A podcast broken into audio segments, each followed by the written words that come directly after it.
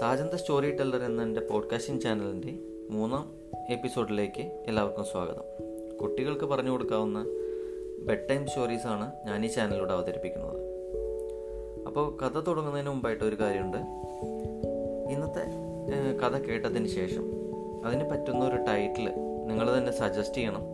കമന്റിൽ രേഖപ്പെടുത്തുകയും വേണം. അപ്പോൾ നമുക്ക് നമ്മുടെ കഥയിലേക്ക് പോകാം.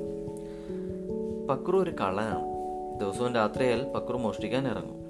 പക്രുവിനെ പേടിച്ച നാട്ടുകാർ ഒരു സാധനം പോലും വീടിന് പുറത്ത് വയ്ക്കാറില്ല. എന്നിരുന്നാലും ഇതൊന്നും പക്രുവിന് ഒരു വിഷയമേ അല്ല. എല്ലാ ദിവസവും എന്തെങ്കിലുമൊക്കെ ആയിട്ട് പക്രു മോഷ്ടിച്ചു കൊണ്ടുവരുമായിരുന്നു. കിണ്ടി ചെറിയ പാത്രങ്ങൾ തുടങ്ങിയ ചെറിയ ചെറിയ സാധനങ്ങളാണ് പക്രു മോഷ്ടിച്ചുകൊണ്ടിരുന്നത്. എന്നാൽ ഒരു ദിവസം പക്രുവിന് തോന്നി ഞാൻ എന്തിനാണ് ഇങ്ങനെ ചെറിയ ചെറിയ സാധനങ്ങൾ മോഷ്ടിച്ച് ജീവിക്കുന്നത്? ഒരു വലിയ മോഷണം നടത്തി നാട് വിടാം. എന്നിട്ട് ബാക്കിയുള്ള കാലം മറ്റെവിടെയെങ്കിലും സുഖസുന്ദരമായിട്ട് ജീവിക്കാം. അങ്ങനെ പക്രു നാട്ടിലെ ഏറ്റവും വലിയ സമ്പന്നന്റെ വീട് തന്നെ മോഷ്ടിക്കാൻ തീരുമാനിച്ചു. മോഷ്ടിക്കാൻ തിരഞ്ഞെടുത്തു. രാത്രിയായപ്പോൾ കാവൽക്കാരുടെ കണ്ണും വെട്ടിച്ച് പക്രു വീടിനകത്ത് കയറി. അതൊരു കൊട്ടാര സദൃശ്യമായിട്ടുള്ള ഒരു വീടായിരുന്നു. പണവും സ്വർണാഭരണങ്ങളുമെല്ലാം പല പല മുറികളിലായാണ് വച്ചിരിക്കുന്നതെന്ന് പക്രുവിന് നേരത്തെ അറിയാമായിരുന്നു. ഓരോ മുറിയുടെ വാതിലിന്റെ മുകളിലും അകത്തെന്താണ് എന്ന് എഴുതി വച്ചിരുന്നു.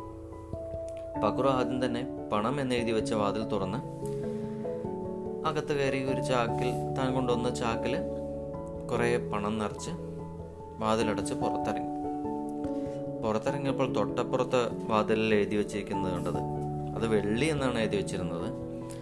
അപ്പോൾ പക്രുവിന് തന്റെ ആഗ്രഹം അടക്കാനായില്ല. പക്രു പണ പണം നിറച്ച ചാക്ക് അവിടെ ഇട്ട് ഇട്ടിട്ട് മറ്റൊരു ചാക്കുമായിട്ട് വെള്ളി എന്ന് എഴുതി വെച്ചിരുന്ന വാതിൽ തുറന്ന് അതിനകത്ത് കയറി. അതിനകത്ത് കയറിയപ്പോൾ വെള്ളി കൊണ്ടുള്ള ആഭരണങ്ങളും വെള്ളി നാണയങ്ങളും വെള്ളി പാത്രങ്ങളും എല്ലാമാണ് അതിനകത്തുണ്ടായിരുന്നത്. ആ മുറിക്കകത്തുണ്ടായിരുന്നത് അപ്പോൾ അത് കുറേ എടുത്ത് തന്റെ ചാക്കിൽ നിറച്ച് ആ ചാക്കുമായിട്ട് പക്കർ പുറത്തിറങ്ങി. റൂമിന് ആ മുറിക്ക് പുറത്തിറങ്ങി. അപ്പോഴത് ആ തൊട്ടപ്പുറത്തെ മുറിയിൽ സ്വർണം എന്ന് എഴുതി വെച്ചിരിക്കുന്നു. പക്രുവിന് വീണ്ടും തന്റെ ആഗ്രഹം അടക്കാനായില്ല. അപ്പൊ പക്രു ആ വെള്ളി നിറച്ച ചാക്കും അവിടെ ഇട്ടിട്ട് മറ്റൊരു ചാക്കുമായിട്ട് സ്വർണം എഴുതി എന്ന് എഴുതി വെച്ചിരിക്കുന്ന വാതിൽ തുറന്ന് അകത്തേക്ക് കയറിയതും അയ്യോ എന്നൊരു ശബ്ദത്തോടെ പക്രു ചെറിയ കുഴിയിലേക്കാണ് വീണത്.